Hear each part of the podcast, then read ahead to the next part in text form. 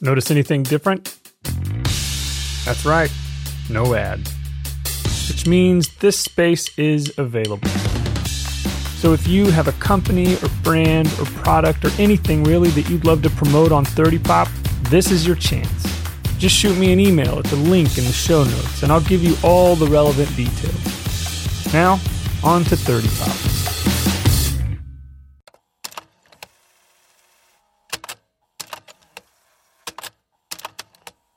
You have one message.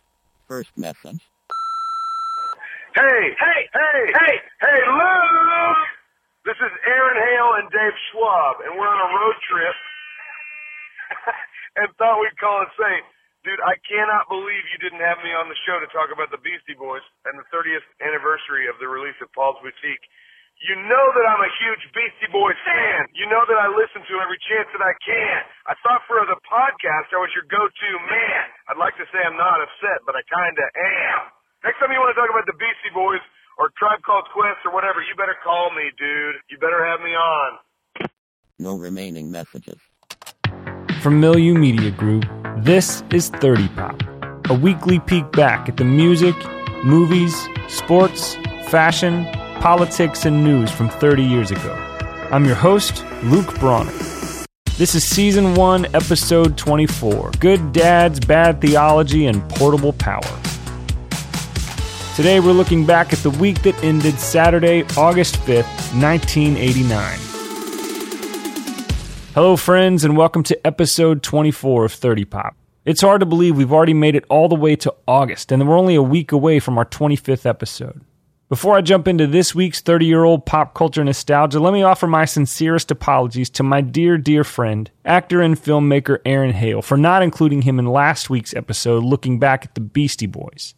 I do know that he's almost as big a Beastie Boys fan as my friend Dimmy, but in my defense, at the time I needed to record the episode, he was on the set of his next film, a quirky western called Javelina Run, which I absolutely cannot wait to see. Aaron, for what it's worth, I have every intention of having you on in the next two weeks to talk about something else you love. A fantastic film starring the comedy actor to whom you're most often compared, and the trailer for which we'd have definitely seen in theaters 30 years ago this week. From John Hughes, starring John Candy and young Macaulay Culkin, Uncle Buck. Where do you live? The city. Do you have a house? Apartment. On a rent? Rent. What do you do for a living? Lots of things. Where's your office? I don't have one. How come? I don't need one. Where's your wife? Don't have one. How come? It's a long story. Do you have kids? No, I don't. How come? It's an even longer story. Are you my dad's brother? I'm your dad's brother, all right. Buck Russell had always been the black sheep of the family. I'm stunned that I'm related to you. Until one night, Buck, we have a problem with the kids. We're stuck for somebody to watch them. Oh, please, not that. Can we trust him? He's my brother, for God's sake. I won't let him get into that Satan stuff or any of the new chicks. I'll leave that for me. I'm kidding. Huh? now he's making them breakfast, Cigar? No thanks. making them lunch, and making them crazy. What did you do? He's irresistible. I want to ask you why I'm so attracted to you. I, I wouldn't even guess at that. Whoa! Oh! Oh! He's unbelievable. I'm Anita Horgar. I'm Buck Melanoma. Molly Russell's wart. He's Would you just John Candy as Uncle Buck. What does he like to drink? I've been leaving the, the toilet seats up. Is that what the blue water is? It's not good for him, huh? Uncle Buck, the new comedy from John Hughes, You have much more hair on your nose than my dad. How nice of you to notice. I'm a kid, that's my job. coming soon to a theater near you. John Candy wasn't the only comedy legend with a big new release 30 years ago this week. Former SNL star and stand up icon Steve Martin was dominating the box office with his film Parenthood. This movie had about as star studded a cast as was possible in 1989, with Steve Martin, Dianne Wiest, Rick Moranis, Keanu Reeves, Martha Plimpton from the Goonies fame, and a young Joaquin Phoenix, then known as Leaf. And it was written in part and directed by the always amazing Ron Howard. There were no other major theatrical releases to speak of this weekend in 1989, but there was a really well cast release on VHS. Mel Gibson, Michelle Pfeiffer, and Kurt Russell's crime thriller Tequila Sunrise. In television this week, after five seasons and 111 episodes, the Michael Landon series Highway to Heaven called it quits. The show is about a probationary angel played by Landon who is sent back to Earth to team up with an ex cop to help people all over the country.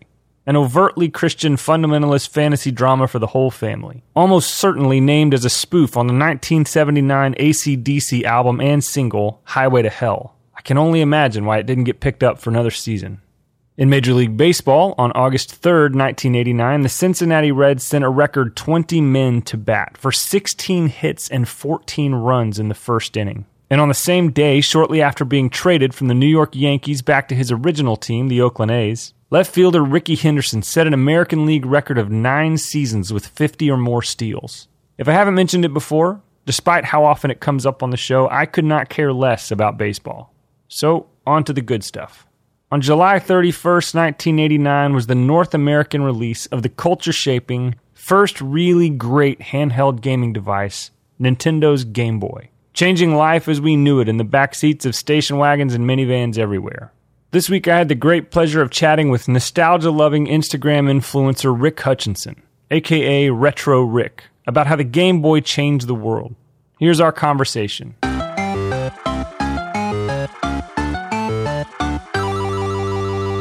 Rick, welcome to 30 Pop. So great to have you on. Thanks for having me, man. So, when I started this show, one of the first spaces that I sort of moved into was on Instagram. I wanted to build a following there. I'm really bad at social media, so I didn't really do that. But one of the first sort of retro accounts that I found when I started 30 Pop's Instagram was yours, which is retro underscore Rick. Why don't you tell folks what you do there? Yeah. So, which I think is crazy that you found me. I've only been on there for, I started the account at the beginning of the year um, just before the beginning of the year, so like December timeframe of 2018. But all things nostalgia, man. Everything from you know video games, movies, toys. I was born '87, and I had older cousins, so you know I got to play with their old Nintendos and stuff like that whenever I was you know three or four. But they had had them for a long time. Yeah. So anything '80s and '90s, man, I just have been really into. And I got to the point where my friends got sick of me talking about nostalgia to them and I was like, man, I need to find people that want to talk about this. so, I think my friends are getting sick of it now. Yeah, that's kind of what happened. It's like, you know what? They don't want to talk about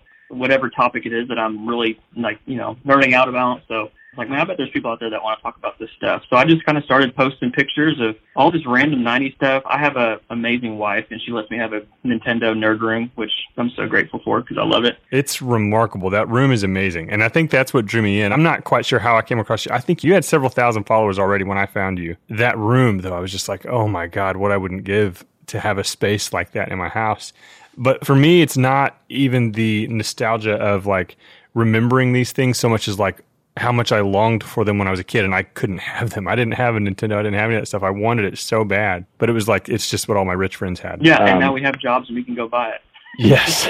and, and it's, it's somehow more expensive now than it was when I was a kid, but I know, but yeah, I just started to do that. I kind of have a, a couple of cool spots in the room to take pictures and the pictures turn out really cool. I am no photographer at all, but they come out really cool and people enjoy them. So, so then you started a YouTube channel a few months in, right? Yeah. I actually started the Instagram page to push people towards YouTube. I never even thought about Instagram being like one of the platforms that I really use, but it actually became my main platform.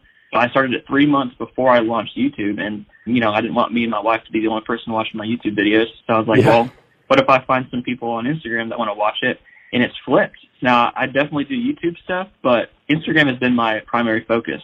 So yeah, that's amazing. So before we get into the thing that we're actually going to talk about today, you also told me you recently launched your own podcast that's similar in nature to 30 Pop, right? Yeah, it's called The 90s Win. It's on iTunes and Spotify. I co-host it with a buddy of mine, and he's a little bit older than me. I think he's 35. He's actually the one that pushed me to even start doing any of this stuff because he saw my game room. I've had my game room before any of this, and he's on YouTube already. He has a couple different channels, but he was like, dude, you need to start a YouTube channel. Like that's your backdrop. I mean, people love nostalgia. I mean, it is blown up. You go to Target, you're going to see Kelly Kapowski shirts. It's like, what is happening? Like, it's huge right now. And I was like, I don't know if I want to do that. He kind of talked me into it and started to do it. It's been a blast. But yeah, we just started that podcast about a month ago. So, so you, I'm looking at your Instagram right now. You're clearly an expert in what we want to talk about. So, 30 years ago, this past week was the North America release of Nintendo's Game Boy. hmm Tell me about your sort of experience with the Game Boy. Obviously, you were like two years old when it came out, so you, I assume, didn't grow up with it. Well, I mean, I didn't grow up with it until I don't think I got a Game Boy until I was probably five or six. So it was still It was still relatively new, and it was relatively new, kind of an idea. I mean, we'd never had a portable game system like that where you could take it wherever and Yeah. play Mario, play Tetris, or whatever. So I think my main memories of it were again playing my cousins because that's what it always was. I had a cousin that was probably four or five years older than me, and you know, you want to be like your older siblings or your older cousins, and we'd go over there and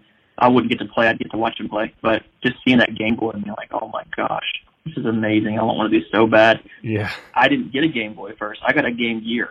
So I actually grew up more of the Sega Game Gear. Oh gosh, I totally forgot about those. So that was like early, like 93, 94 when those came out, right? 91. 91. 91, really? Okay. Which it's crazy too because the Game Gear was way more advanced than the Game Boy. But the Game Boy won. Like, man, it just it had more games. The big thing with the Game Gear was it was in color, which was great, and it had a Mhm. backlight, but it just drained batteries.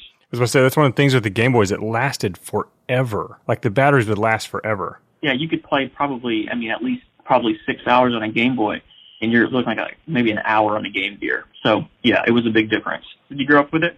You know, I didn't. So I had a few friends that had them, and so I would get to play them occasionally. And but I remember it being a huge deal when it came out. What's funny is there was only really one like original game when it launched, and that was Mario Land. Mm-hmm. But you know, like Tetris, and there was a baseball and a tennis, and I don't know, maybe a couple other games that they had sort of ported over from the Nintendo. And so, but it was such a huge deal. I mean, it was just like the idea of being able to like go on vacation or something and sit in the back of a car or a station wagon or whatever and be completely occupied. I mean, I guess it was the 1980s version of the iPad that parents stick in front of their kids today, you know. yeah. But man, it was just so much fun every time I did get to play it. I, the memories I have though of that little monochromatic screen always being so hard to see and like you could adjust the contrast on it and try to get it right, but it was just never quite right. Yeah, my memory of it was uh, was riding the car, and at night, I remember having one and being able to play only when the street light hit it. And you're like driving on the side of the road trying to get the street light to hit it just right, and you're like, I could see for like a split second to try to get through the whatever level you're on. It was so bad. It really was. And Tetris, obviously, I mean, like that's where I feel like Tetris really blew up. I guess Tetris had been around for several years at that point, but the Game Boy is where Tetris. That's where I remember playing Tetris, and I just remember that game being so freaking hard. Mhm. You know, once you got past these those early levels, it was just so so hard. I should have been like a worse kid, so that my parents would have bought me one to shut me up, but I was already quiet, so that wouldn't have worked. Yeah, But- that, that was my first. The t- Tetris also. Did you know that Tetris was the number one selling game of all time because of the Game Boy until like, dude, a couple years ago, Minecraft just passed it. Really, Minecraft? That's crazy. Minecraft, yeah. Tetris was the first. It had like 200 million sales, I think, or something like that. That's incredible. Mhm. I was watching a clip from the 25th anniversary of the Game Boy, and at that point, it had sold 118 million. So even just from Game Boy sales, te- because Tetris came with it, you know, of course, it was tons and tons of sales. But what I've been thinking about all week is how I'm trying to imagine had Nintendo not introduced the Game Boy, like how that sort of shifted pop culture. Everything began being portable at that point.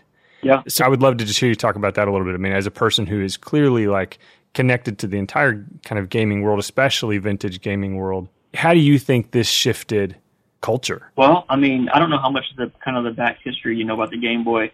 I didn't know a lot of this stuff until I basically put a whole YouTube video together, and I never launched it or released it just because I didn't like how it turned out. I did like a five things you didn't know about the Game Boy type of Mm. And the way it even kind of came about was the creator of it. I'm, I'm going to say his name so wrong. It's Gunpei Yokoi. I think that's how you say it. He was on a metro line, and this was like late 70s, early 80s, and he was just on the subway. He saw somebody with their calculator in their hand, and you know, you don't have a cell phone. This is completely a different time, and the person was just pushing the buttons like to make time pass. And they're mm. sitting there. He's watching them, and he's like, "Man, what if we had things that we could take with us and just sit and actually play something to make time pass whenever we're, you know, on the train or whatever?" So he started to develop this idea, and the first thing that ever came out was those Nintendo handhelds. Do you remember those? Oh yeah, A single game. It was a single game. It was Donkey Kong, Mario. There was a baseball one. I remember there being a baseball one. Yeah, this isn't the Tiger Electronic ones. These are Nintendo branded. I don't even have any of these. Oh, maybe I'm thinking of the wrong thing then. Yeah, I'm, dude, they're weird. There's a Zelda one. I think they were made like early 80s, 82, 83. So this is before the Nintendo even came out. Wow. So they made these, and they're pretty hard to find. They're called Game and Watch. Okay. That was like the first introduction to anything handheld, and then you know everything. The game changed whenever they made the Game Boy because then you're like, okay, I can just take this one console with me, and you know take out cartridges and play different games. So yeah, it's huge. I mean, even the Switch now, the Switch is a considered a portable console, and that's what we've all moved towards is taking it wherever we are, whenever we are, and be able to play. And the Game Boy was, you know, monumental in that. So great. Man, well, thanks so much for being on. And we'll link to your show and your YouTube channel, all of the places where people can find you in the show notes. I do want to correct myself what I said earlier. It's retro double underscore Rick. Is that Yes, right? It Okay. is. I don't want people to find the wrong retro Rick. Yeah, I'm wearing the virtual boy in the picture. Awesome. Rick, thank you so much, man. We look forward to having you back on. I appreciate it. Thanks for having me.